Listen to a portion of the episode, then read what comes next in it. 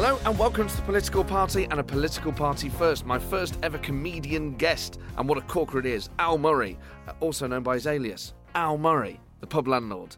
He is a phenomenal guest, as you would imagine. Those of you that have seen him live or seen any of his stuff know that he's a very funny man and really minds great comedy. A lot of it out of Britishness and Englishness, and that's something we talk about. His new TV show, which explores those themes, uh, but also, of course, highly relevant uh, um, uh, in Brexit Britain. And what phenomenal foresight he had to create that character um, 20 or 30 years ago that now is very much uh, at the forefront, really, of, uh, of the sorts of politics that we're all living with. We talk about that. His historical knowledge is exceptional. His political insight is great. I always get the sense when I talk about there's a million things that he could say on any of the subjects, and I think that really comes across. Um, and despite that, he wears it very lightly. He's he kind of uh, well, you'll see when we talk about. It, but he sort of I, th- I get the sense that he doubts his own, not his own political views, but, well, I don't want to ruin the phrase that he used, but it's a really good phrase about his own politics and where he stands and why.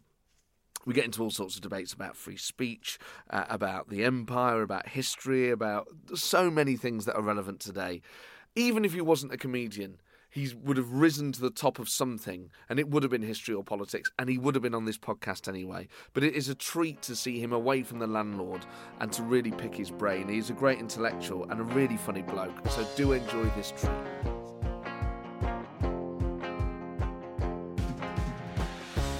In a political party first, I'm joined by a comedian on the show. Um, I, I, I mean, I, I would put the question to you, Al. Do you count as a political comedian? Do you think? Um, oh, that's a very good question. Um, I don't think so. I don't think it, it, it, uh, it it's part of the stuff I do. I, I mean, I, I, the thing is, is I'm always torn between the idea that I'm just, it's just an entertainment. I'm an entertainer. It's a piece of entertainment, and also that a lot for a very long time there's been a like a satirical bent to it, which doesn't necessarily mean a political one. Yeah. To the pub landlord. So I'm a and I and in the last few years I've got drawn more and more into it being actually about politics because I think we've we've kind of reached a point where politics is really important again. Um, uh, in a way that it maybe wasn't a while ago. I just think that I think you are a political comedian, and I think the landlord is. I think you've quite apart from it being a great observation of a particular type of person and yeah. a really good character that is funny in any time anyway, just because it's a piss take of that sort of guy and the jokes God are really good. Bless you, man. but what a what a phenomenal situation to find yourself in, where that sort of person is basically the well, voice that, of the nation. Well, that's the weirdest thing. Is um is when I first started doing him, I used to have this uh, stuff about the EU that was basically uh, like really hallucinatory, and uh, because it was a fringe act, because yeah, it was yeah. like a nutty fringe activity. Go, you could safely laugh at those people, yeah. and it would, it would, it, it was fine, and there was, and there was lots of mileage in it, and all that sort of thing.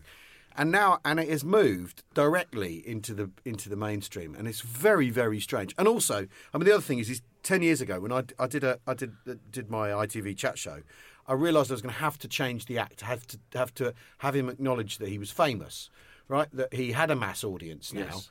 Um, and that lots of people knew who he was. So it was going to have to change the like the orientation of the act. It couldn't it couldn't be him going. You won't believe what happened in the pub Tuesday because because that had, that had changed. Yes. So I thought, well, the thing to do is is have him basically do this whole thing of don't worry, I'm here. The common sense has arrived. I'm here to I'm here to fix it all where it's all gone wrong because we've been let down by our leaders. And and that's what is now the simple. That's the lingua franca of all politics. That's the, dominant political narrative. Ab- yeah, and and and to the point where you have people who are blatantly establishment figures claiming they're anti-establishment, and that that's you know we it's kind of it's it's well it's funny, isn't it? That's the main thing. It's brilliant, but what you've got is a device to simultaneously rip the hell out of politicians and things because that's what a pub landlord does. But also, you're in such a powerful position to be able to mock the public.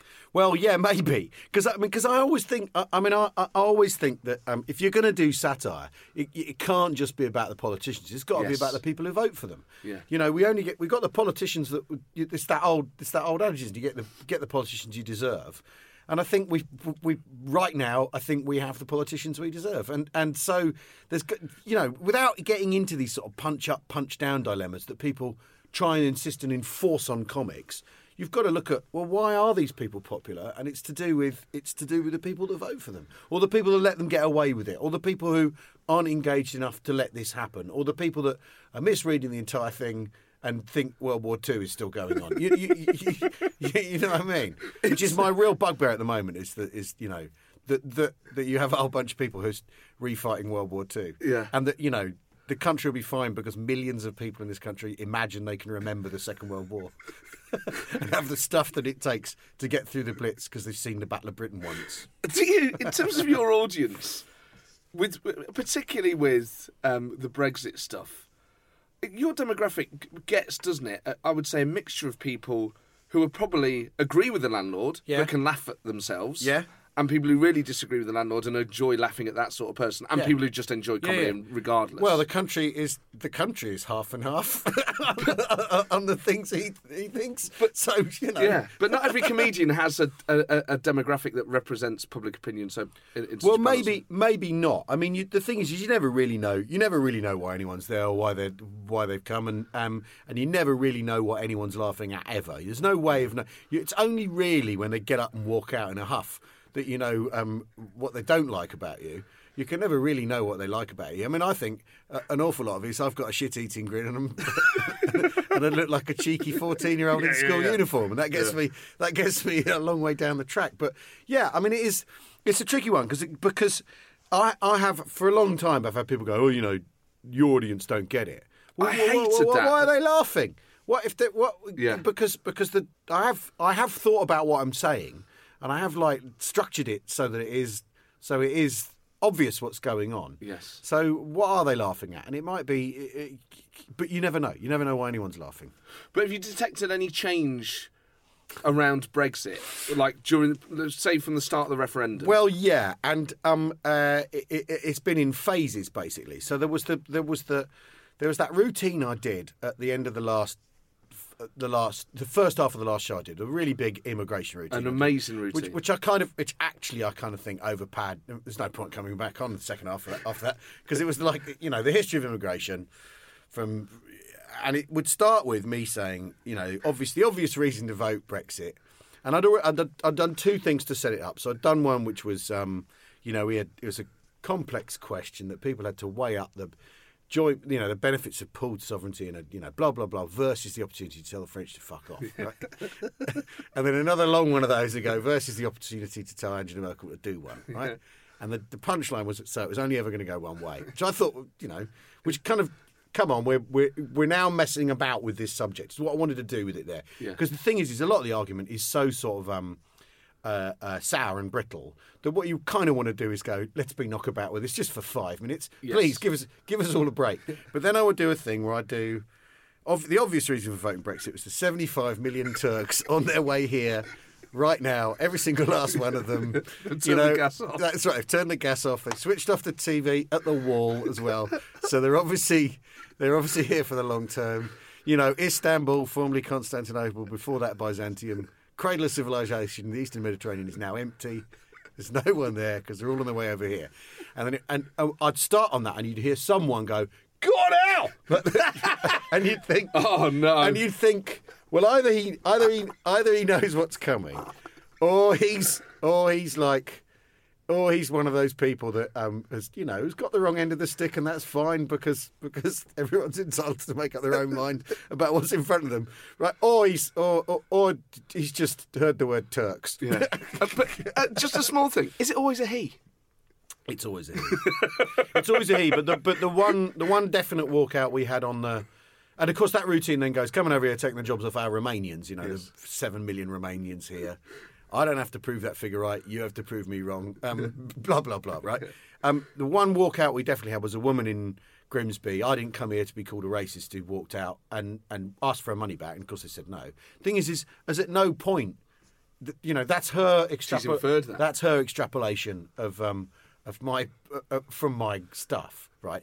But you know, whatever. I mean, it's um and also we had covered sovereignty and trade deals before we got to that point. Thank you very much, right? Because it is it is written like that quite deliberately. But I don't know. Um, it's always a bloke. It's always a bloke. Go on. And the, so what's changed is that has now got that that routine that doesn't happen anymore. That that that that that response, which I was getting sort of in the three four months after the referendum result, right? That has mutated into sort of a dark laughter of yeah, we know we know that was horse, we know that was horse shit, and I think even from the people who um, who because the thing is you can laugh at the pub landlord and uh, I think and be pro Brexit. I think it's fine. Absolutely. Because because after all if you are concerned about sovereignty rather than the 75 million Turks Yeah. you, you you know you, you you know that you know that I mean obviously what you've got to do for yourself is reconcile the fact that's who you were in bed with when you made your decision but but whatever you know everyone makes everyone makes these compromise choices in politics that's the point.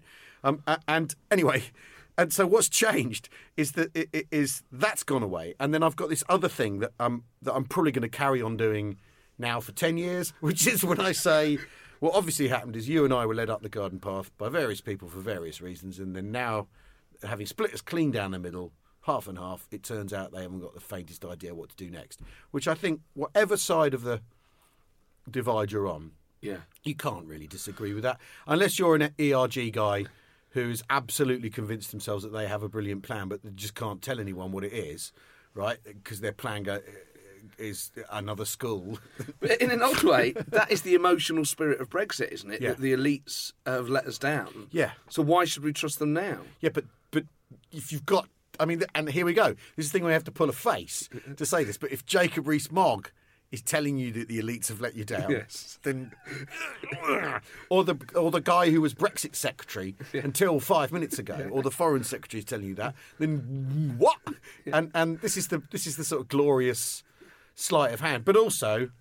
The, the, the other side of it is it, it plays into this idea of deep state and this idea of a conspiracist state and this idea that, that you know that there's a faceless um, con- conglomeration of people who are pulling the strings in the world who are stopping this all from happening, which which plays right back into 90s American um, world government globalism, uh, f- you know, global government Yep. bollocks, and right into and if you want. Then we can go back to the protocols of the elders of Zion, if that's really what we want to do, because because because conspiracist thinking operates on that on that wavelength. You know, and wh- whether whether you're tuned to the bit with Jews in or whether you're tuned to the bit without, that's the wavelength you're you're starting to find yourself on. I think. But that's been rich pickings for you, hasn't it? Because Yeah. you, did, you did that brilliant song in your Edinburgh show. I mean, I often think that we're on the same wavelength with this in that the 2014 Scottish independence referendum was the start of a lot of the madness in terms of Yeah, yeah. Social media. A lot of the phrases that are just used now, like MSM and mainstream Yeah, yeah. media, red Tory, Yeah. the, the sort of indie ref, the, the kind of slang language around online politics. Really, the, the Scottish independence referendum was the first time that had happened. Yeah, yeah. The first time you had bloggers being really influential. So Yeah. Wings Over Scotland predates the Canary and Yeah. Squawk and things like that. By miles, yeah. Alternative media and kind of being legitimised by the mainstream as well. Like they weren't dissociating. Well, they were happy to they were happy to sort of um, um, have them as outriders or occasionally actually ride them. Um, Yeah. it- it- not not in that sense, but you, you know, like to, to make use of them. And yeah, because you had secret oil fields, you had MI5. Uh, MI5 are definitely involved in falsifying the Indie referendum. You know, you had all that. The tunnels, wasn't it? The votes were there was a secret tunnel from Glasgow to London in which. yeah, I mean, what? Fucking hell! But I remember No wonder, no wonder when there's no money for the railways. They're digging a secret fucking tunnel. I mean, it, and this is the and this is the problem though, is so much of this is is there's no way anyone can be across all this and shooting it all down and fa- fact checking it and you know Bellingcat doing a Bellingcat on Yeah. all of it. It's impossible. So. So what you going to do? You can make jokes about it, and that's Well, yeah, yeah, exactly. Because then, because then, 'cause then in 2015, in that election, um, I had, you know, uh, and and you excellent service for me as my political advisor in that election campaign.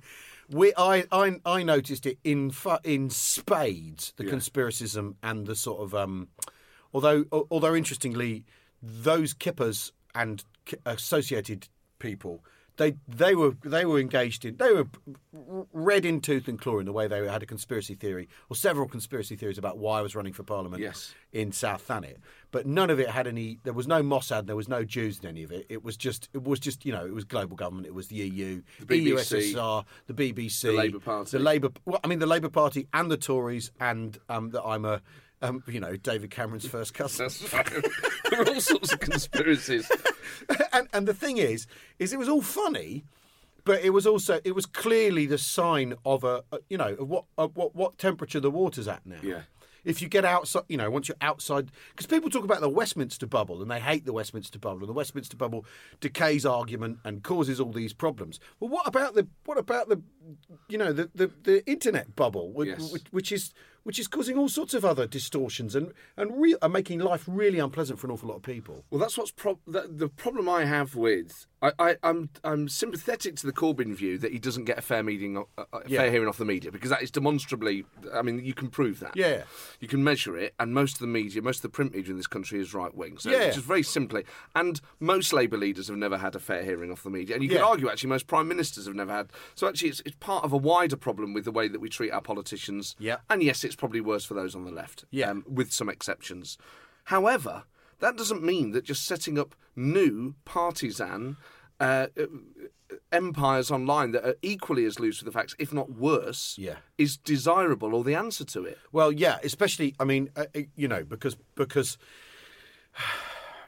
I mean, I remember when the main sport on Twitter was watching the Leveson inquiry and everyone going, "God, can you believe he just said that? Wow, dear, this is awful." Look at that Wow." bloke in the background. Yeah, yeah, exactly. picking his nose. Exactly. Oh, look, they're making eyes at each other, and that, That's that- right, that- yeah. that- oh, gosh, she can't get enough of Hugh Grant, and that was that was basically that was basically what Twitter used to be like, rather than you know. Fuck you, you Zion Nazi pig. Uh, uh, sorry, I've just said that I had cereal for breakfast. anyway, but but but the, but um the, the the the thing is is if you've had Leveson, where the where the thing is that the papers have got to behave responsibly, Yeah. and if you're positing Leveson two at a party conference, you cannot have a th- anything to do with your with all of these int- with your Skwawkboxes and your canaries. You've got to you've got to have nothing to do with it. If the, if what you're saying is print media is corrupt for this, that, and the other reason, uh, and and the prime reason being fast and loose to facts and bias, because we want no more fake news. We want you. You've got to have, and but obviously it's just too seductive. If you've got if you've got a website where it's all about how brilliant you are, well, you, you know, it's like I mean, it's like basically me running my own fan site and then citing it, that is. isn't it? It'd be it'd be like it'd be it'd be like me using my fan site for reviews for my shows. Actually, it's not a bad idea. Quite a Because good it idea, gives you fa- I get a fair hearing in the media. What what strikes me about it all is you get those people that are partisan that set these things up who know what they're doing. Yeah. What distresses me or what concerns me is that then there are people who take that as fact, even Oh. though the people who are peddling it know it's not true. Yeah, yeah, yeah, yeah. That's what's really worrying is when people don't go, well, I can take this with a pinch of And that's true of people who read the Daily Mail or the Yeah, Guardian. It's yeah. not a left or right Yeah, point. yeah. It's not a new media and old media point. There are people who put this stuff out there knowing that Yeah. it's rubbish. But I'm, I'm just, it, it, it just amazes me there aren't a, a more people in the world who go, ah, come off it about pretty much everything. But you And- are one and- of those you- people. well, well, but also you have people who pride themselves on saying that and then believe what Craig Murray says. In fact, they believe what Craig Murray says in order to be able to say, "Come off it," because it's the government man, right? And and I mean, you know, he's been today. He's been absolutely. He's been epic with those photos of that. Um, of the, of the Russian uh, colonel, that you know, that, that's been identified. We should say by the time you are listening to this, this may be a, this may be a couple of weeks after. Right. we're talking about this the Skripal poisoning. Yes, the Skripal poisoning, and this the colonel who's yes, the, the GRU colonel, or whatever, or the Spetsnaz colonel has been uh, been identified. The two Russian archaeologists and his, It's 123 meters tall. historians Yeah, that's that. right. Anyway, but but so he's apparently been looking at the photos, and and you know, one of them's from a long time ago, one of them's from now. They look nothing like each other. Well, have I got news for you, pal? yeah, I don't look anything like a photo of myself from 2014. I'm not the baby face. no, I'm not slim anymore. yeah, well, well, no. That's a not- separate conversation. A separate I'm going to lose the weight. I've, been, I've been busy since Edinburgh season. But you didn't just, I mean, as you say, you stood against UKIP. Yeah. Got 318 votes, which in itself really is a, a massive achievement. Well, if you want, I mean, I, I'm glad that more people. I'm glad that more people didn't vote for me. I'm glad that they took their vote seriously. Although there is something, there is something really beautiful about people actually casting a vote for you, even though even when they know plainly and blatantly it's a joke. Yeah. I mean that, which of course, which obviously it was, and which th- there was the funny thing about how you know you're going to confuse Farage's supporters into voting for you, and you think, wow, and, and you and Kippers would say that. Yeah, You're- what that say about their own well, well, what- exactly. They can't tell the difference between me and you know and their leader. but it was a lot of fun. That was the thing, and and I thought, I mean, I came away feeling sort of a bit.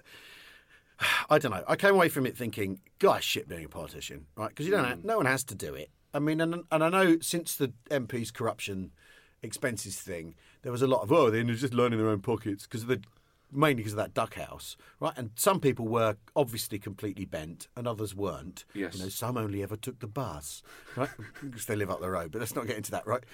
You know what I'm talking about. Yeah. And um, uh, uh, and the thing is, is I came away from it thinking. No one really wants. If you if you're being a politician, you you just endure a life of shit. Yes. You endure a life of people thinking you're lying the entire time. You endure a life of people thinking you're letting them down, mainly because you know no constituency MP can possibly help with everything, right? Yeah. You and you endure, and then in the end of it, you get you, you're sacked in a popularity contest, right? It's- Publicly. publicly, and it strikes me that you've got to really want to do that Yes. um, because the pay, because of course, the pay ain't great. No, compared to- compared to other high-powered executive positions, of course, because we have to contextualise the pay. But but but the, the- I, it just I just came away thinking, why would anyone want to do this? Why? And and then you've got to toe a party line, and you and you get shot down if you disagree with your own party machine, and in fact. You know all that, and it just looks like the worst fucking job in the world. I remember because I was your technically I was your campaign manager or whatever Yeah. the phrase is. We made a we made a sort of spoof documentary for Yeah. Dave, and I've obviously worked Proof a of BBC uh, conspiracy. That's right. we uh, I've worked with politicians on election campaigns, but even with you doing it in character, Yeah. It is massively exposed. I remember we would just walk down into Broadstairs or different parts of that constituency, and you would just have to stand on a crate. And even though you're Al Murray doing it as a joke, dressed as a pub landlord, trying to gather a crowd up, it is slightly nerve wracking. No, it, is, it- it is different to doing a gig. Well, it is different to do. I mean, and this yeah. Again, this is the thing is, um, you know, when you go on stage in a comedy situation, there's you know there's a whole load of agreements in place. There's a- rules. there are rules. There's, it's a it's it's a ritualized experience. It's uh, everyone knows what's supposed to happen. That's why if you're not funny, it's disappointing, right? Because everyone, I mean, well, except in your case, Matthew. You rotter. I knew that was good. I saw the glint in the Oh, eye. no, you gave me. You, You had gave a shot of goal you there. You raised the eyebrow to give me permission, and um, uh, the way you always do, dear. And the, and the thing is, the thing is, is uh, uh, you know when you get on a crate in the middle of Broadstairs or in the middle of Ramsgate, um, uh, uh, and and and try and hold that, that that's not in the that's not in the comedy rules. You're not doing what's normally what's normally done. So it did feel it did feel very exposed, and it did feel it did feel quite weird. And we did have people coming up and going, "You shouldn't be doing this. This is too fucking serious." And you'd be like, "Oh." And I'd, I'd think, oh, I've got a clever answer to that, you know, which is, you know, well, it's precisely because it's so serious that we ought to be able to laugh at it. and, and, you know, then you Yeah, and then sound the pint hits you in the face. Exactly. Then you sound like a prick. and uh, and I don't know. I mean, I um, it was it was very it was very different to very completely different to what what I normally do, and I- and I don't know that I'd I'd never do it again because otherwise then you're Lord Sutch, then you're then you're you're, Yeah. you're stuck in it. You've got to do it every time and all that sort of stuff. I remember, uh, uh, a, a, I'm not sure it was ever shown on the documentary, but what was strange about it was even though you're running in character, you are meeting people who could genuinely vote for you. You're meeting Yeah. everyone else in that scenario is real. The electorate mm. is real. All Yeah. the small businesses are real. The hospital is real. All that stuff Yeah. is real. Yeah.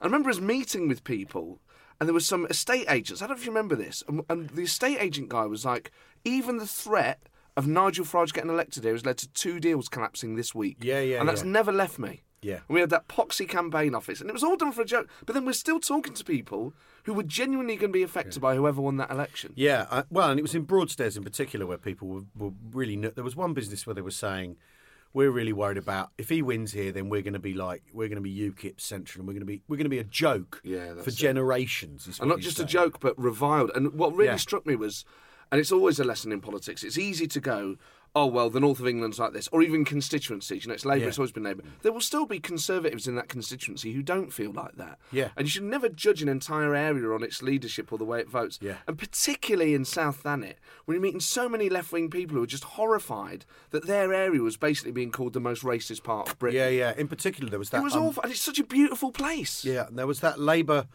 in Broadstairs. We met um, on the beach. We met that Labour guy who was an Afghan Oh man. um, a refugee, you Yes. know, who'd, who'd, who'd I think come here in a you know come here in a lorry, blah blah blah, Yeah. and, and all that sort of thing, and had managed to get asylum, and it was now in the Labour Don't worry, Party. listeners. We we shopped him. He, Yeah, yeah, he got worry. deported. Yeah, Don't he's no worry, longer we here. Dealt with him. We dealt with him.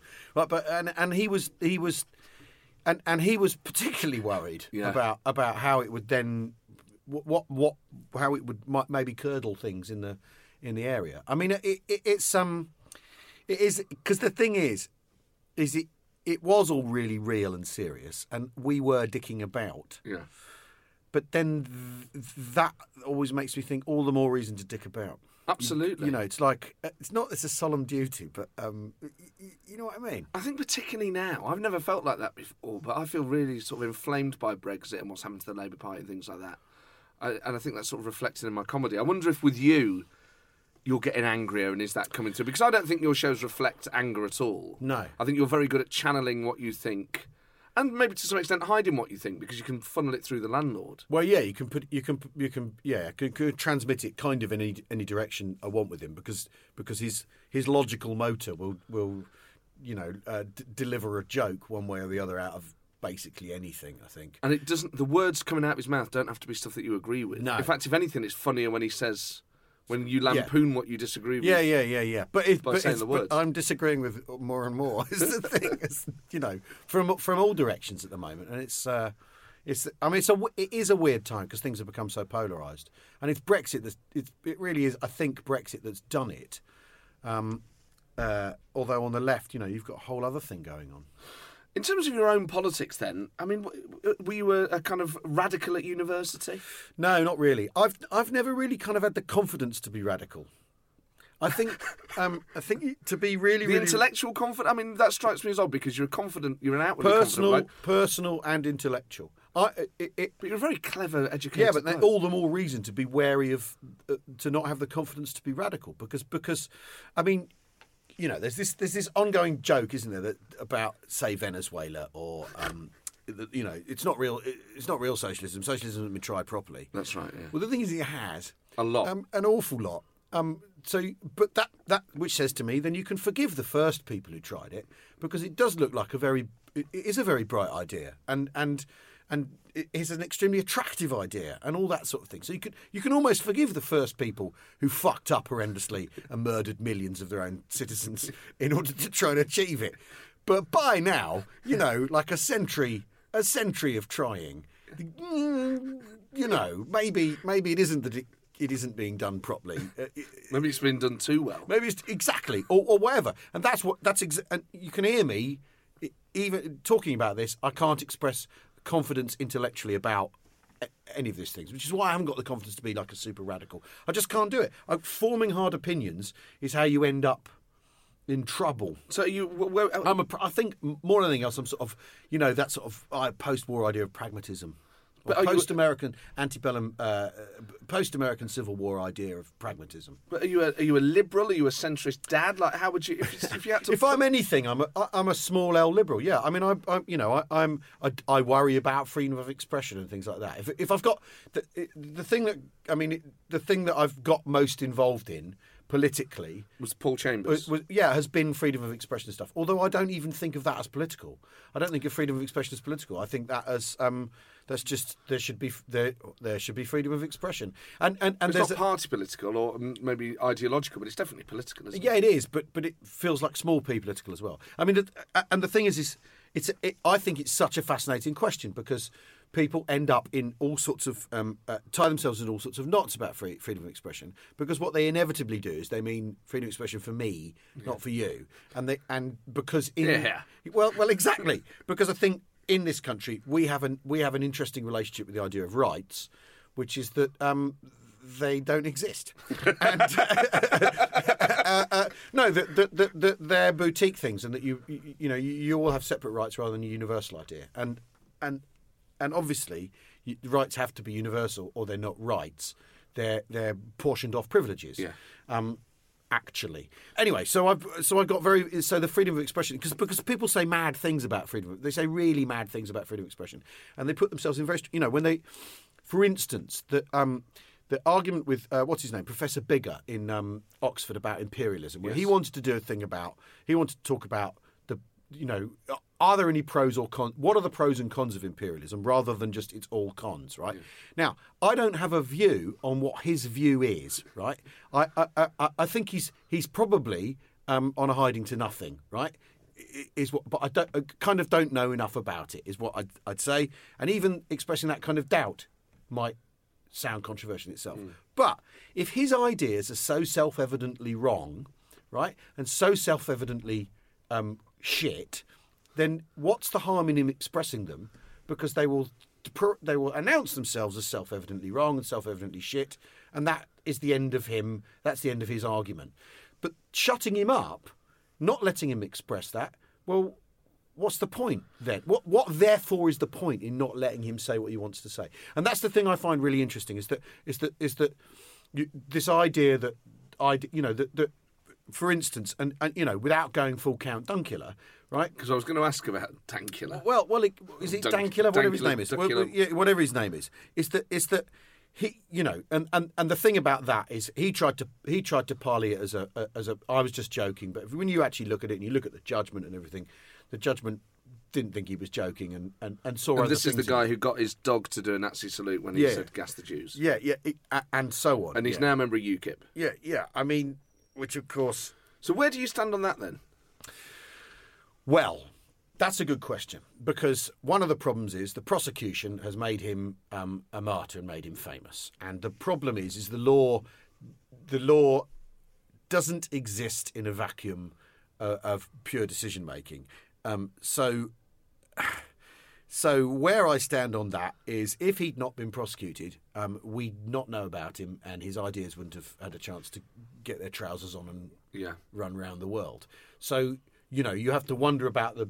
You look at the judgment, and you can you can see why they did though, and you could and, and you read the judgment, agree with the judgment, but but how smart was it to give him that platform, that opportunity? But should he have been prosecuted? Do you think?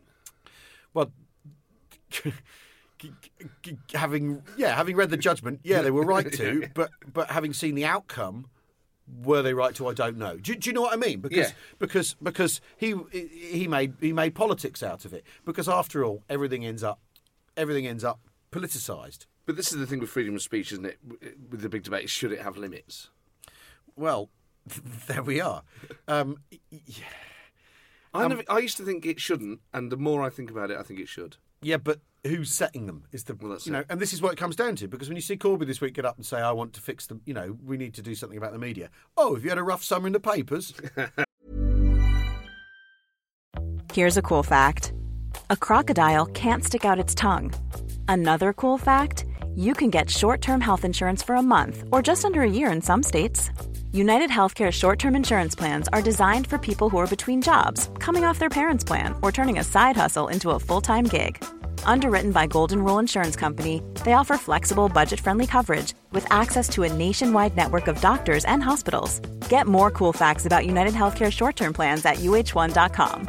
Ready to pop the question? The jewelers at BlueNile.com have got sparkle down to a science with beautiful lab grown diamonds worthy of your most brilliant moments. Their lab grown diamonds are independently graded and guaranteed identical to natural diamonds, and they're ready to ship to your door. Go to BlueNile.com and use promo code LISTEN to get $50 off your purchase of $500 or more. That's code LISTEN at BlueNile.com for $50 off. BlueNile.com code LISTEN. Well, I was going to ask you actually off the off the imperialism point is is the way that I know obviously this isn't the mainstream we hope Yeah. Of the Labour Party now, but um, I remember seeing Ken Loach at the Labour Party conference last year live on TV, Yeah. sort of say that why shouldn't we be allowed to question whether the Holocaust happened or not, or, or, or the nature of it. Would, would would would would you stand by that as a question in the same way that you would defend the academic? Well, the interest. Well, The empire. it- yeah, of course. If he really wants to ask that question, of course he can. But why is he asking it? What's it for? Right. And the only people that tend to raise that question um, tend to be um, people who. Uh, First of all, really wish it had happened anyway. I mean, you know, Holocaust denial occupies this peculiar um, philosophical space, doesn't it? Whereas all the people who deny it obviously really wish it had happened. But, so, Yeah, so, so true. You know what I mean? Yeah, yeah. You, you see people who really, really, you know, fascist, racists who really, really hate Jews. deny it happened, but clearly would have quite happily. Yeah. You, you, you, you- you, know what I mean? So you're, and that, I'm not saying that about Ken Loach, but I'm saying that, that, that, that, that uh, absolutely not saying that about him. But that's the, but that's the, that's the sort of place you end up, isn't it? And I think, I think, you, you know, in Germany, you're not allowed to deny the Holocaust. Yeah. Um, it, it's illegal, isn't it? A- And and I can you, you can understand why. Of course. Um, uh, but I just think, why do you need? Why do we need to ask that question? What are you asking that question for? Would the would be the immediate? yeah. Why that and not something else? Why not? Why that and not something else? And you know, which is also which is also a big part of the row that's happened this summer. Why not compare Israel to the British government in Mau Mau in Kenya, the way we dealt with Mau Mau? Why not? Because I think that's actually probably a, a, a better model, a better example. Why not compare it to Kashmir, Pakistan? Why not? Why not? And I, I, I and and what I'm going to do there is go just asking, just asking the question, which is of course the you know the re- the refuge of the fucking scoundrel in all this. And there's a, but there's another there's another thread to this, another narrative to it is that it when people question the Holocaust, Yeah. they're not just casting aspersions about the Jewish community. They're also feeding into a wider narrative now about truth itself. Oh, yeah, yeah, absolutely. This thing that we all know happened Yeah. and was despicable, and we should all know happened, Yeah. and we take that as a truth because it is. But the thing is- you're now being told one of the one of the biggest lessons from history isn't true, and that. Then just explodes everything because then you can't trust the BBC and you can't this- trust. but these but they, but they don't trust the BBC and they don't trust everything. And, and these but these same people would also had if you put J- James Delingpole up in front of them t- with him, you know, doing his climate denial bit, Yeah. they'd absolutely tear him to pieces and say there is scientific truth. Yes. So so it's.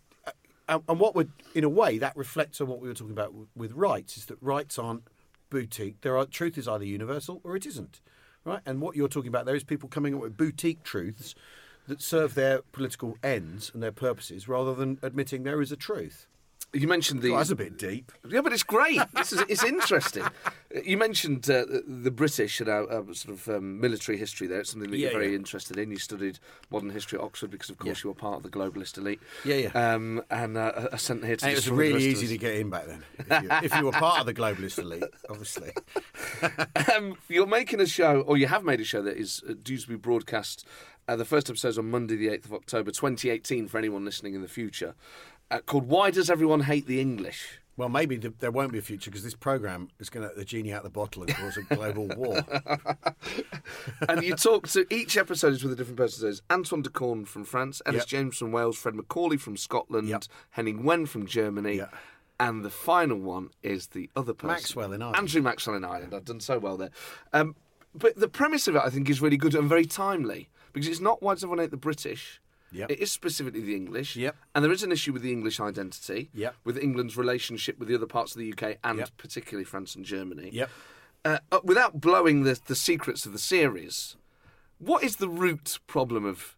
I mean, I sort of know the answer. Well, in each country, England's relationship with the rest of the world. In each country, actually, in each of the five countries we went to, it was different. There was a different, there was a very, very different um, texture to it, um, and that was that was interesting for a start. Um, in Scotland, there's an awful lot of people who are bothered about the events of 700 years ago and William Wallace, which I find ridiculous. Right? and, and I don't see, and if anyone gets annoyed about that, they're being ridiculous. It's absurd to be annoyed about what happened between between what is called the English then and what was called the Scottish then 700 years ago. It's it's you're being nuts. You know what? Right? The reason why I'm really laughing is during Jeremy Corbyn's conference speech, he mentioned the Peterloo massacre Yeah. nearly 200 years ago. Yeah. And I tweeted, Peterloo, topical. And someone replied, it is actually. And you can sort of, you know what? I sort of get the point that you can make the case. But equally, it absolutely. No, it absolutely It isn't. absolutely It is absolutely isn't. And this is the this is sort of this is sort of again one of the problems. And uh, uh, it, if it really Peterloo the Peterloo massacre really isn't. It- Anyway, But back so, to Scotland. so Scotland. So with the William But Wallace how thing. many people are there that really are in that group? Because it's Well, no. Well, well, I think people, a lot of people use William Wallace like in a you know um, uh, in a script writing sense as the inciting incident. You know, the, the Yeah, thing at the yeah, start of the yeah. drama that has led to led to everything else. when right? an Australian bloke came over and fought the. Well, that too, yeah, exactly. And the thing is, you know, his name his name means Wallace might mean Welsh, which might which means foreigner, because Welsh is one of those um, derogatory English words. It means foreigner, means outsider, people out outside. The same way Celt does as well. Yes. Celt, Celt, Celt is a word that doesn't appear until the until the 18th, 19th century as a concept. The people who were Celts didn't call themselves Celts. It's from a Greek word Keltoi, meaning um, like foreigners. I mean, it's basically a derog- derog- derogatory word for foreigners. It's an insult. It's an insult, right? So, so questions of Celtic identity, you know, but but anyway, but but no, in Scot- so in, in Scotland it, it's William Wallace, and, and and and the thing is, is that's fine. If you're upset about that, you're you you're looking for things to be upset about, and then and then we also looked, for instance, at the um you know the collapse of the shipbuilding industry in Glasgow. Yeah. And that is a thing that's, that's Thatcher, the English, right? Now, the thing is, yeah, it was Thatcher, yeah. It was also Korean shipyards and Japanese shipbuilding and German shipbuilding. Yes. And, uh, and the price of steel from other parts of the world. And um, one of the arguments about British economic decline post war that doesn't one of the arguments about British economic decline post-war that doesn't make sense is one that doesn't include the rest of the world catching up with you. It- it- it- you can't be the uh, top dog forever if the lesson you've shown the whole world is to industrialise and they industrialise. You can't complain when they catch up with you and undercut you.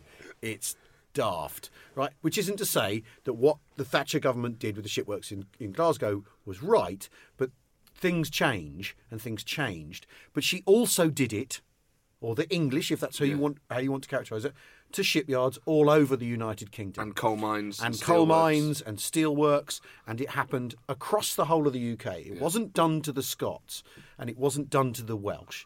So, so, so in Scotland, you've got you've got all that, but you know Scotland very well, and you know so much of it is like is basically like It's neighbours. it's neighbours. It's banter, It's a lot neighbour. of it. uh, uh, yeah, four fifths of it is banter.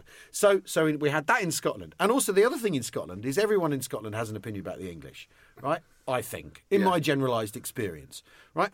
Everyone in England doesn't have an opinion about the Scottish, right? That's my generalised experience. And Billy Connolly's talked about that. Yeah. He very famously went on about, you know, they're not thinking about you. The, the English, they're not thinking about you. They're not lying awake at night going, oh, you fucking whatever, right? Well, what I always have to remind people, like when it comes to football, is that England Scotland is a great rivalry. Yeah.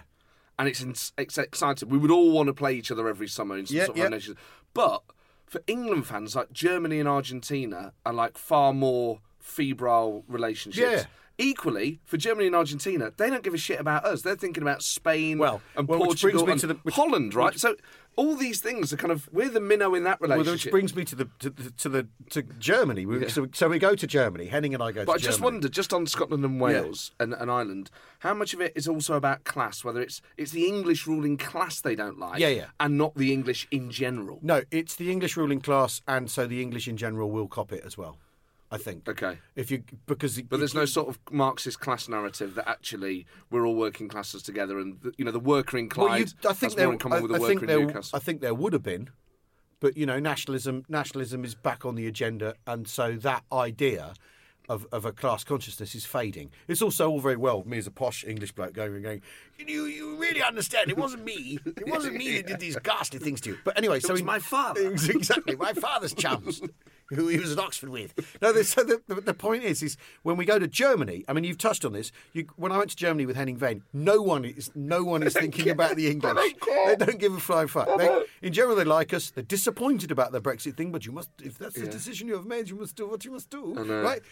And so, being English in Germany is like being Scots in England. They really like us, and what's really odd is they.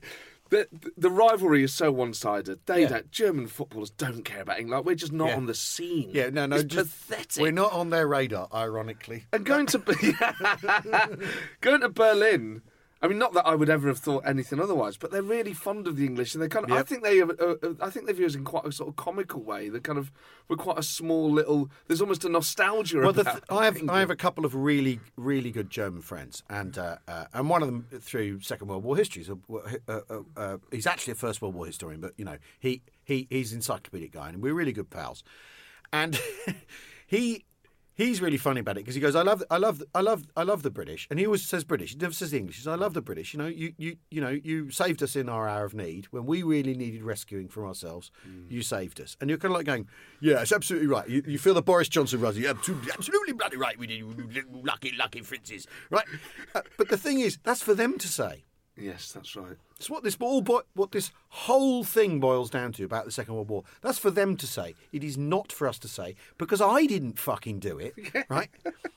Uh, my grandfather was involved, Yeah, my granddad was involved. but I, I didn't do it. And and and everywhere we went in these countries, I'd say, "Look, it was an awfully long time ago, old boy, and it definitely wasn't me." Right in Ireland, you know, when you're when you're at the scene of the Drogheda. Uh, uh, siege, you know, an appalling massacre by Oliver Cromwell. It wasn't me, old boy. And then you go to Scotland. I didn't kill William Wallace. and you go to Wales, going, I didn't shut your mind, I dear boy. flood your Ex- town. exactly, or whatever it is, right? Uh, Of, in France, even you know, it wasn't me at Agincourt, old chap, right? But in Germany, you, you it, it wasn't me. It wasn't me that won that war, and and so for, for us to be fixated on it, I think. And I love the sound of Spitfires as much as the next man. Let's get that out of the way. But but but you know, uh, but not in a like kind of weird. Like my, I don't cry when I hear him and that bollocks. But the thing is, but the thing, but the thing is, is if if that's going to apply, if I'm going to apply that rule in in Scotland to Yeah. William Wallace's sword, at some point You it's got it. you've got to apply it e- everywhere else. I think it is weird to be too rom. I mean, equally, I do envy the other parts of the UK for their identity and Yeah, their but- people's history and the way that. But that's so much to do with the fact that the English never had to worry about who they were because they were top dog. It's just, I think it's as simple as I used to have a gag about it. You know, I used to do a thing of Irish folk music and Welsh music, Scots folk, Scots folk music, which was all about they came here, they kicked the shit out of us, they took our land, right? And they go, we haven't got any folk music because we were too busy kicking the shit out of you and taking your land, right? And the problem is that's true. I mean, the thing is though, in Ireland though, in Ireland it Ireland was the Ireland was the hardest one to be funny about, right? Yeah. And Maxwell was really brilliant, and he's He's he's so good. and he knows everything about all of it, and he's Yeah. encyclopedic, and also because he's a Methodist, he kind of sits outside some of it, which is re- which was Yeah. really interesting and really sort of and a perspective I'd not considered, right? Yes. Uh, not considered even existing. I didn't know there were any Irish Methodists, right? And and and he's married to a Muslim, so he's he occupies this this you know this detached space. we use the word occupy loosely. of course we do. no pass around. And um, uh, and and the thing is, is is that the the truism about the Irish um, know their, too much of their history, right, and the English don't know theirs at all. That's really good. Is the the, the thing about that is part two of that. I- I'm not sure about part one of that because something's happening. We, um, as we discovered in the program, something very something's happening in Ireland really fast, and um, it's it's like since the Queen went, and since um, England played at Croke Park and they played the national anthem, which is in our program, we talk about that. That they've kind of they've kind of it looks like they've kind of parked. The, the British, the English, or whatever, Yeah. and now they're getting on with sorting out the Catholic Church, Yeah. and and it's it's their relationship with it. So so it kind of feels like things have moved on. But the, but the English people do not know enough Irish history. They don't know Croke Park. Yeah. You see, the thing is, is the, the the famine is horrendous, but you can sort of you can kind of if you want contextualize it within Victorian uh, politics and within Victorian agriculture and all those things. Yeah. You can. It, it, it's a it's a. I'd rather not do that. I can see why people still think, well, that was a, that was a terrible, the worst thing that ever happened to our country. I can still see that, right? But Croke Park, people don't know about this. You know, during the during the the, the after the after after 1916, after the Easter Uprising, which then the British handled extremely badly because those revolutionaries weren't particularly popular in Ireland, and the, but by executing and making martyrs of them, the British amplified the problem massively. Then you get the 1920. You get the you get this thing where you know, there's a, a British civil service in Dublin trying to track down the IRA, trying to crank down on De Valera's men and Michael Collins' men. Um, Collins has a load of a load of guys murdered one morning on a, a Sunday morning. So it's one of the bloody Sundays in Irish history.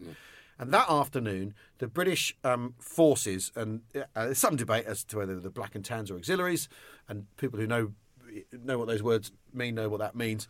They were, they drove into uh, Croke Park where there was a Gaelic football match coming on, and they machine gunned the crowd.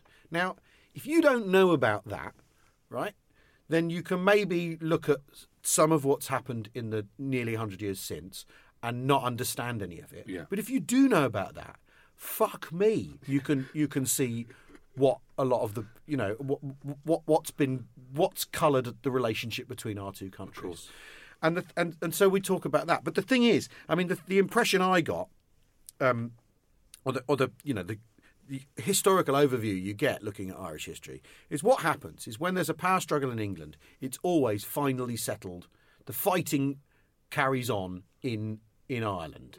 So you have Cromwell chases what's left of the um, royalist forces, which combine with Catholic forces, chases them around Ireland, and then puts Ireland down and punishes Ireland for being Catholic as well as for supporting the the royalists. Right. So that happens in the at the end of the English Civil War, which we don't call it that anymore. We call it the War of the Three Kingdoms or the English Revolution. Anyway, anyway the labels, right? And then what happens is you get 1688, the Glorious Revolution, which if you if you sat Jacob Rees-Mogg down, would tell you it was this brilliant bloodless moment where Parliament mm. finally took control over an overmighty king, you know, blah blah blah, and the established Bill of Rights and a settled liberal state that puts in motion constitutional government. Really? I mean, two years later, you have the Battle of the Boyne, where you know where William of Orange puts down what's left of James's forces, and the power struggle in England is settled in Ireland again. Right now, arguably, Brexit is a power struggle I within. knew this was coming. Well, well, because Of course. it's a power struggle in England, and it's Yeah. going to be settled on the Irish border That's right. again. Now, if you're Irish, you might just think, for fuck's sake, when is this going to for fex. Oh, yes, that makes it. We can say fex, can't? For feck's sake, when is this going to stop? When will this ever end? Because after all. You know, a big part of what happened, the reaction to Home Rule, was Winston Churchill's father stirring up. You know, it's the Conservative and Unionist Party because because late, late Victorian Tories were stirring up what was going on in Northern Ireland in order to create parliamentary majorities, in order to shore up support across across the UK. And the thing, if you so like if you're Irish and you've a view of history, and like I said at the start of this, you know, the Irish know an awful lot about their history. You might have a view which is fucking hell. Here we fucking go again. when will this ever end? And that, that that's that's that's how you have to look at what Leo Varadkar says. That's how you have to look at the Irish government's reaction. That's why you have to look at them then going them going. Well, we actually we've got these twenty six other countries on our side, and we're going to use that Yeah. because why wouldn't they? After eight hundred years of this stuff. History is something you're obviously passionate about and have a huge knowledge of. Well, But no, but it's great and it's important. And uh, whenever I talk to you, I realise how little I and I'm into history, but relatively, I, I feel very ignorant when I talk to you, particularly in military history. in terms of, you know, it's, it's the old, it's quite a left wing argument actually. Yeah. that, you know, if, if people were better educated, they'd make better decisions. In terms of, you know, if you were an educationalist and you had any influence over the British government, and obviously as a member of the global elite, you do. um, what things do you think, in terms of creating a better world, what things do you think should be on the curriculum? The empire, marijuana. free love, man. Yeah. But the empire should be on there. I mean, I think that's something that British kids should learn about. You shouldn't have to go away and find that out for yourself. Well, the, but but the thing is, is um, I have a you know I have a daughter doing O level, uh, not O level history. Oh my God! There I was going to say. GCSE history, and they're doing they're doing American history. Um, so she's dodged that bullet almost entirely. I mean, the thing is, is and my elder daughter, she did history, and she was really into it, but it seemed to be um, Normans, Henry VIII, Nazis. Yes, that was exactly what mine And, was. and the and the interesting thing about Normans, Henry VIII, Nazis is that they go up to thirty nine, and then the Second World War happens. and They don't. They, There's they, nothing about they what follows. basically they don't know who won. There's no legacy. but also, the, the, I think we only did the Industrial Revolution at A level or something like that. Yeah. So even like the birth of the Labour Party and the Chartists and you know people's movements and things like Peterloo. To be fair, you kind of had to choose to want to study. Yeah, that. yeah, yeah. And But- that felt wrong but- to me even then. But um, for everything you study, you got to leave something out. There's Yeah. only so many things you can look at, and so um, because the, there was a big when the Peterloo thing happened. Greg Jenner, the TV historian guy who does um, he does he's the advisor on horrible histories. He was, you know, when the, when Ken Loach, not Ken Loach, um, Mike Leigh said uh, Peterloo should be on the history curriculum. It is, right? It is. Yes, but it, more people should know about it. Well, maybe they weren't paying attention. You know, you- because because and and of course, history is only ever political. And what Mike Leigh means is that people should know about Peterloo so that they distrust the ruling classes. Yeah. Uh, uh, and, and he's right. but but it's not. It doesn't stand alone in a, in in, a, in, in an entire narrative. I mean, after all, I was taught about the Industrial Revolution, but I, it, was- I was never told about its about its um hist, its um, foreign policy context, right? So you're told about the Industrial Revolution, but you're not told why suddenly everyone needs a cotton shirt in India, right? You're not, you, you know, you're selling it to there, and you're not told that, um, you know, after the Napoleonic War, when there was a debt crash, you know, or the because there was the, when when um, uh, Napoleon did his big comeback, there was a sudden there was a stock market surge and all this sort of thing, and then a hard crash at the end of that war. And so you see the government spending money on canals and infrastructure because they've got to try and they understand by this point that you know their spending gets things going because they've spent 20 years buying pistols in Birmingham, basically, and created an industrial revolution, right? And and I was taught about the industrial revolution without the Napoleonic Wars in it at all. That was left out of the Olympic opening ceremony as well, wasn't it? Absolutely, Disgracefully. But you look Kenneth at, I mean- Branagh I was mean, not- very interesting. I mean, the, I I would say, you know, if people are interested in this, they need to. They, the the guy you need to be reading right now is this bloke, David Edgerton, who's an economic historian, who's just written a, a history of. It's called. Um, the, uh, History of the modern British the state, it? rise and fall of the modern British state. I bought it on your Yeah, recommendation. it's fantastic, and he talks about um, he talks about the warfare state, not the welfare state. He says if we're going to look at the UK the way you would at Germany, and not do it from like a party political consensus politics, you know, ding dong uh, oppositional point of view, you've got to look at. Well, let's look at militarism in British society actually, because everyone insists on looking at Germany. Um, and, and it's always Prussian militarism. It's always cast like that. Well, let's look at let's look at British militarism in Germany and look at look at the sheer size of spending on the Royal Navy Yes. and the sheer size of the Royal Navy as a as an as an elite within British society. Long before you even get into the army, because the army's always been the army's always been small and expanded and contracted according to need. Until the end of the Second World War, the navy was gigantic and a gigantic institution. And you know, I can't remember what the statistic is, but during the Napoleonic Wars, the, the, the proportion of the UK economy that was geared to building battleships, because the British have always the British have always done things technocratically in, in military terms. They don't have big armies. They just have the gear. They have the fucking best gear and use the best gear to win. Is what they've always done, right? And so he makes the point. We've got to look at. You've got to look at it all like that. You can't. You can't just look at it in terms of the Attlee government was great because it brought in the welfare state. Because he argues, well, they actually also continued conscription Absolutely. um, which was like a European thing to do, and we'd never done that before in, in the UK. And he also, and, and a lot of the welfare ideas and house building and all that sort of stuff was the Chamberlain government, and he was carrying on some of that, which is that, and that's And like the NHS was the Beveridge Report, and you know. well, and also there weren't no hospitals yes, before 1947. it's about free uh, at the point of use. It was about free at the point of use and gathering in all of these all of these pre-existing things. You know, that a lot of working class people paid their own stamp to, and were, were mutuals and all those sort of things all gathered together under the state. So, so he says you've got to look at these. If you look at these things in the way you've been told them by party politicians, you're never going to get your answers. There is a way you talk about, particularly military stuff. Yeah. You love history, but when you talk about military stuff, your eyes really sort of. Well, when I was. I was brought up on it, and it and But it, would you have wanted to be in the military? At all? oh God, no, no, because I'm you know I'm I, I'm lazy. But they'd have found it. You'd have been officer class, wouldn't you? you could No, have but just I wouldn't have. I wouldn't have. sat there eating I'd have- roast beef all day, day. Day two, I'd have of, of, of, training. I think I'm not running on that fucking hill. That'd be daft. But you like, I mean, you must have because you've got. I a- did toy. I did toy with the idea when I was a lad, but but I also I had asthma when I was 15, when I was when I was a teenager, and I, so I wouldn't. useless. I, I wouldn't have got in. Not that I wanted. Not that I wanted to do it. I, d- I definitely. I knew I was never cut out to be a soldier. Definitely. But there's this kind of fantasy there, is there? Of it? Or a respect of it, rather than well, kind of a respect of it, but also a respect of it, but also yeah, but also a kind of um, I sort of get some of it, and and and and by that, if you understand a thing a bit, soldiers love being soldiers. That's the thing everyone Yes. doesn't realise. Yeah, yeah. They're really into it. They think it's a They laugh. love it. I- They love it, and if there's a and if there's a war on, even better. They love it even more. So and that. I don't know. I don't know that I'd um, One of my best go mates, along with that. One of my best mates growing up joined the army for the and, and loved it. Served in Yeah. Iraq and Afghanistan. Was really proud of it. Loved it. Yeah. Wanted to do it. Always wanted to do it. Uh, and I knew lads at school that did it. And th- this sort of But they're exactly the sort of people who shouldn't be allowed to join the army, Matt. the army should be full of people who don't want to fight, right? And then when the war comes, they'll down their weapons. I mean, one of my mates, and I, I won't name him because I don't want to. He was one of my best mates when I was growing up. Was One of the most intelligent people I've met. Hmm. Really intelligent bloke, but really wanted to be in the army. And he's exactly the sort of soldier that Britain needs. Yeah. Who would be out there being able to engage with communities that they were involved Flattening. in. Flattening, yeah, yeah, yeah. Just t- telling them very politely what was about to happen.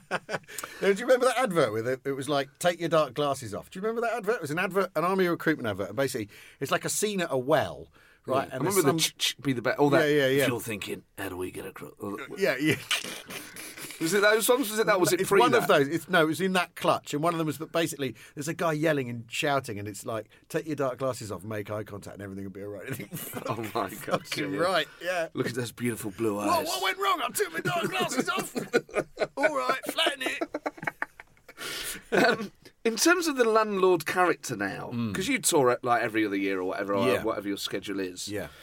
Um, I suppose Brexit continues. I mean, one of the great things about going to your gigs is people come to have the piss taken out. Yes. and they really love it, And they are you're really the into best it. at it. And that's one of the great thrills of it is that there is something sort of political in that, isn't there? Is that one of the other things of the era we're living in is that people are ready to be offended. Yep. And we live in a culture where people want to film a comedian Yeah. being nasty. Yeah. What I love about not just you but your audiences, whatever they are, politically left or right or whatever, they want to sit at the front. They want to be called fat and bold and old and everything, and they love it. Well, it's they want you to flirt with their wife or their daughter. You, You know, see, they, you're right, and I and I don't I don't know why they're like that, but is I'm really I'm really lucky in that in, in that they will play along, and I think I, it's really interesting because um, I've been watching um, those uh, Dean Martin roasts oh right, crikey. um, where you know it, it, it, you know it's, they have a whole it's really odd format. So they're all sat along a table, like a like a long table, like at the top Like a on a stage, like a banqueting table.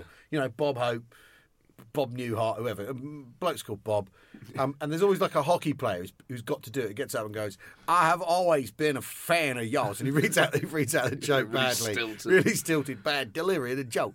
Ever since I hit you in the face with a puck, we've been close friends, right, or whatever, right? And and. But the thing that's interesting about that, and there's a really good one, which is Ronald Reagan, where they Ronald Reagan is the man of the hour, and they roast him, right? And and he takes it all, right? It's and pre-presidency. pre-presidency when he's governor, when he's governor of, uh, or he's just after he's been governor. I can't remember. I don't know if anyway. And one of them gets up and goes, uh, "I I did not vote for you, uh, Mr. Reagan, or whoever it is. I, I couldn't vote for you. You know, our politics do not." Do not. I don't know why I'm doing Southern. It's, our politics uh, do not coincide. And he goes, and your predecessor, predecessor, much better governor than you. We had no earthquakes when he was governor. and, and it's just like, it's and, the, Brilliant. and the, the interesting thing about it is they're all there to play. Yes. They're all there to play. And the thing that, the thing, because Denis Norden was talking about, uh, there was stuff, uh, after he died, there was stuff with Denis Norden talking about this. He said a lot of the fun has been taken out of comedy. Yeah, I think He that's said that people aren't there to play anymore. They're there to, they're there, they're there to sort of fight or be offended or whatever. And, I- and I think all this talk about safe spaces th- that goes on. Theatres should be you and your audience. It, sh- that should be a safe space. You've all come to play together. You all under. Uh, we talked about rules earlier on. You know, we all know the rules, and you know th- this idea that you come, you go to a show to be offended. You know, Frankie Boyle's had people go, go to Frankie Boyle shows, and then afterwards say. Go to the Sun and say they were terribly offended. Well, what the fuck Well, were you? What the fuck were you But doing? there? equally, only offended at the bit that affected them.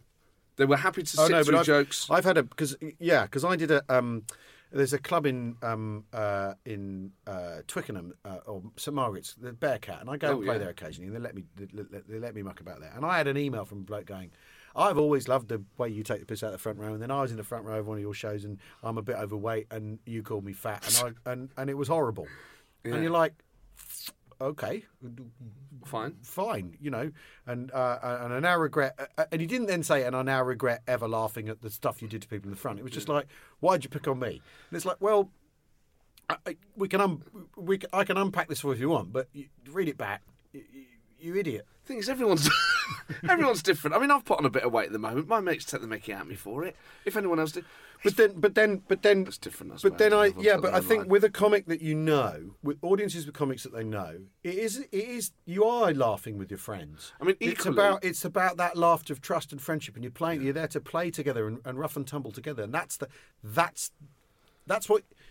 I think that's why comics want to get. One of the reasons comics want to get well known is it makes it that rather than you know, rather than club gigs where you do have to go on and you have to you have to you have to street fight your way to the laughs, Yes. or or or you know, club gigs are difficult because you have to.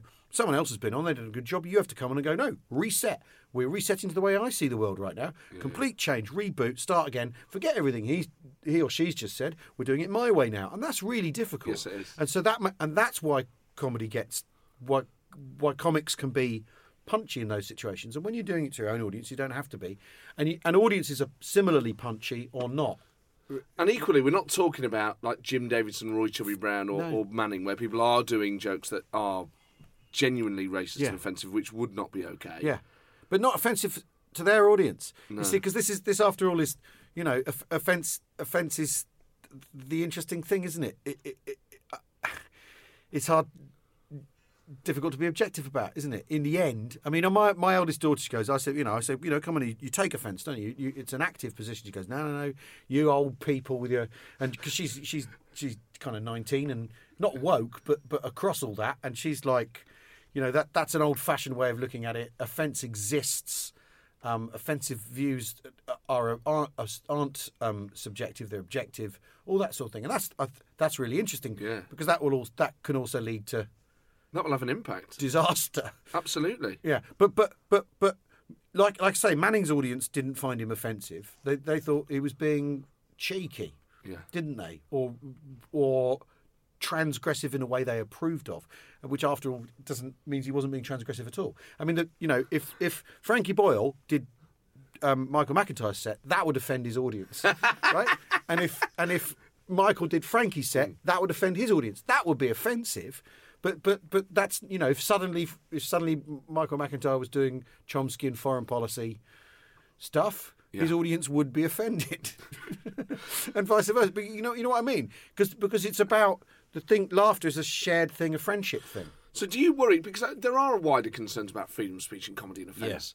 Will it affect you, or do you think you've got yourself to a point now where people know what they're getting? They they they come with a certain element of glee. I think yeah, I think you I, I think yeah, you're right. I, I, um, but you never know. You, you kind of never know what's around the corner. I mean, we we did a we did a thing on a sketch show ten years ago of this gay Nazi character. Yeah. That I got into I got into real trouble for, and where he was super camp and he was doing he was doing um, uh, double entendres to Hitler's face that Hitler didn't understand, right?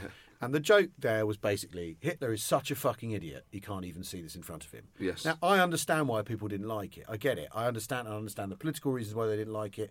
I understand all that. But that what we knew all that.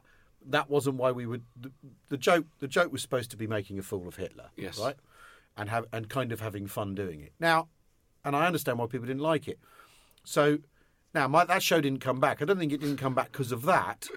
But I, I when I saw that, when I was actually involved in that, that kind of argument, that debate, I understood. I understood that actually we had probably not gone too far, but but got it wrong, right? And I always think if you get it wrong, rather than going, um, "I'm not getting this wrong," you go, "Sorry, yeah, we got that wrong," right? And you, you probably don't you probably don't do it again. It's as simple as that. And I don't, but I don't know that that's a free speech question. I think it's a question of taste, and an awful lot of things that are pushed forward as free speech questions are questions of taste. Because after all, saying you're offended is an active position. Saying you're uh, you don't find that funny is a passive position, If- and no one likes to be passive. They'd rather say I'm offended by that rather than oh I didn't find that funny. But then, as a comedian, I'd rather And offend also- people than them not than them not find me funny. well, but there you are. You see, because that's And I'm- but I'm not an because- offensive person, Because that because you, being you'd told you're rather not- be you'd rather be active than passive. But equally, being told you're not funny is the worst thing. No, it's not. Oh, it is. It's not, Matt. Oh, it is, mate. No, it isn't. What is the worst thing? Um. Uh, What's worse than that for a comedian? Oh, being told you're not getting hired. Oh, cry! Yeah, you're sacked. Yeah, that's worse. that's worse. Because you know, there's plenty of clubs where they, you know, they the audience are laughing, so the booker hires you even if he thinks, even if he doesn't like you or Yeah. she doesn't like you. That's possible. That's an outcome, Matt. You must know that. I, I do indeed. and you have been hired. You've been hired by the History Channel. Uh, Yes. and why does everyone hate the English? Starts Why on- does everyone hate the English? You've got to do it like that. That's the. Why does everyone hate the English? Oh, English? so the Or- does should be in italics. Or it's why does everyone hate the English? I'd had to do loads of readings of it. Why does everyone hate the English? Which doesn't work. But why does everyone hate the English? That's the actual title of the show. do the English hate the English? That, that would have, that should have been episode six. Well, maybe we'll get around to that. Maybe we'll get around to that. I mean, there's a certain kind of English that hates the English because they're trying to second guess every, what everyone else thinks of them. I think. Yeah, I mean, the, You know, it's Emily Thornberry with that that that The flag. The flag. You know. I flew the flag. I always fly the flag during football tournaments if England are there. Yeah. I used to make a massive. I made a massive one out of my mum's white double bed sheet with red gloss roller for France '98 and hung it on the front of their house. The more stuff I hear about your mum, the more I love her. Careful, you know. don't want you to love her too much. No, no, I, They'll I couldn't. I couldn't get do. awkward. I couldn't do that. Don't start calling you daddy. Well, I was in, when we were filming in Germany while Germany was crapping out during the World Cup. That was pretty funny. Oh, but that was great fun, Yeah. especially for an Englishman. And we were in a Turkish. We were in a Turkish um, like uh, restaurant every night. We were filming there, and of course there was the co- controversy about Ozil and all that. Um, Yeah, yeah. Oh, yeah, yeah, yeah. With yeah. Erdogan. Yeah, yeah, and Henning and Henning being. I'm not happy about this situation. Oh mate, Anyway. it looks it looks fantastic. I've already Thank watched you. the Antoine de Caunes on the French one. It's oh, brilliant. what a legend! I've got a proper man crush on him. Yeah, I mean, he is fit. He's a blade. He's and he's like he's sexy in every way. He Oh, looks yeah. Oh, cool, but he really uses his face well and he oh, dresses well. Yeah. His hair looks great. He looks better now than he did then. Yeah, he's a megastar, and he's a megastar in France. Everywhere we went, Everywhere. Antoine. Everywhere we went, Antoine. Everywhere, megastar, actor, film director, the lot. Al, it's been a pleasure. Likewise, Having you on I do like talking to you. I mean, we're gonna. I'm gonna get all these people going. You said this now. I love it because lots of people listen to your sh- podcast, don't they? They do, yeah, thankfully. Yeah, great. But they're reasonable people. on the whole, I mean, you're, that is such an invitation to trolls. Uh, if you're if you're sat at home now wanting to do it, it's at Al Murray on Twitter. That's right. Unload on the basketball. I mean, they're all. I'm going to have loads of people um, um, when we get to the Scottish episode on my Twitter feed. It's good fun though, isn't it? You did it with Fred MacAulay. Yeah, I know. I know. Who know? You know who, who, who knows exactly how it all works? You know, one thing, I mean, I know it's, it's like a sort of um, postscript now, but one thing that I find really great about Scotland is there is a definite rivalry there. And Yep. it is as you described it. For most people, it is banter. I think I do worry sometimes that it's sort of licensed and it does go a bit deeper and that it's kind of, it's okay to say quite nasty things about the Yeah. English in polite society. Yeah, in a way that you never ever would. About another It- group. And that's kind of, that's like the well, outlet. no, but for, vice you know. versa in England. Yeah. yeah. But then we have, uh, uh, but similarly, maybe that's why other prejudices aren't as prevalent there Yeah. Because that's the valve for that Yeah, sort of mindset. Um, but a lot of people presume that Scottish audiences are hostile. The best gigs I will ever do on a tour, King's Theatre, Glasgow. and Edinburgh and Glasgow are two of the best places you can ever gig as a comic, and particularly if you have the guts to rib Oh, you them have a to come out swinging. and, yeah. and do a bit, but knowingly, Yeah, you know, yeah. you want you you are English, and even if I'm working class English, I'm still English. yeah. But really, sort of go for it, and I think audiences love it up there. They can. One thing that is great about Scottish culture, they can really laugh at themselves. Yeah, yeah, it's really they've got a really vibrant. You know, you talk about people being able to take the piss and, and Yeah. willfully having taken the piss out themselves. Glasgow is a city almost built on that Yeah. principle. Yeah, yeah. That you should all be able to laugh at yourselves. Yeah, yeah, yeah, yeah. Um, so that's also important as well to, to recognise that there is a great thrill as a comedian of gigging in Scotland. Oh, the- the- it's People the- presume it's hard. I think it's the, the the stuff I do about the SNP goes better there than anywhere else. Yeah, yeah. Well, because no one cares about them anywhere else. well, there's partly that. Also, I think I think English comics wrongly. Oh no, they go on thinking I better not do this. Yeah, I better pre- not talk about this." presuming that firstly everyone loves the SNP, Yeah. or even that everyone who votes for it would be offended, or even that. What is really something that's really struck me in the last few years? A number of SNP politicians, Pete Wishart Yeah. and Angus Robertson, always say to me, "Get stuck into us more. We feel left out. Give us a bit." And it's a really, I think it's a really good sign of a strong, vibrant culture. Yeah, yeah, When people want to have the Mickey taken out of them. Yeah. So there you go. There's a there's a there's a good lesson in there between. I look forward to Wings Over Scotland's 20 20,000 words about that. Al, it's been a pleasure. As ever.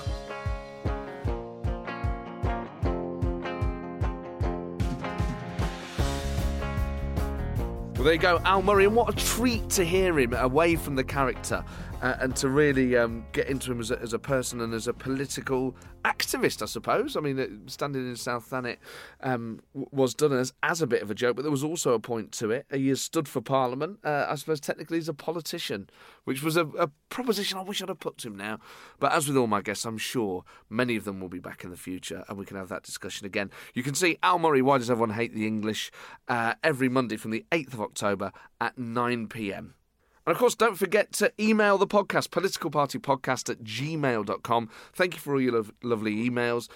Please hit subscribe. Tell as many people as possible as you can about it. And um, leave a review on iTunes if you can. But also, email any sort of reflections on this interview, anything that it, that it sparks, guest suggestions. If you want to put me in touch with people that you think would be good on it, anything at all that occurs to you while listening to this, do get in touch and share it. I'll see you next week. This episode of the Political Party Podcast was produced by Daisy Knight.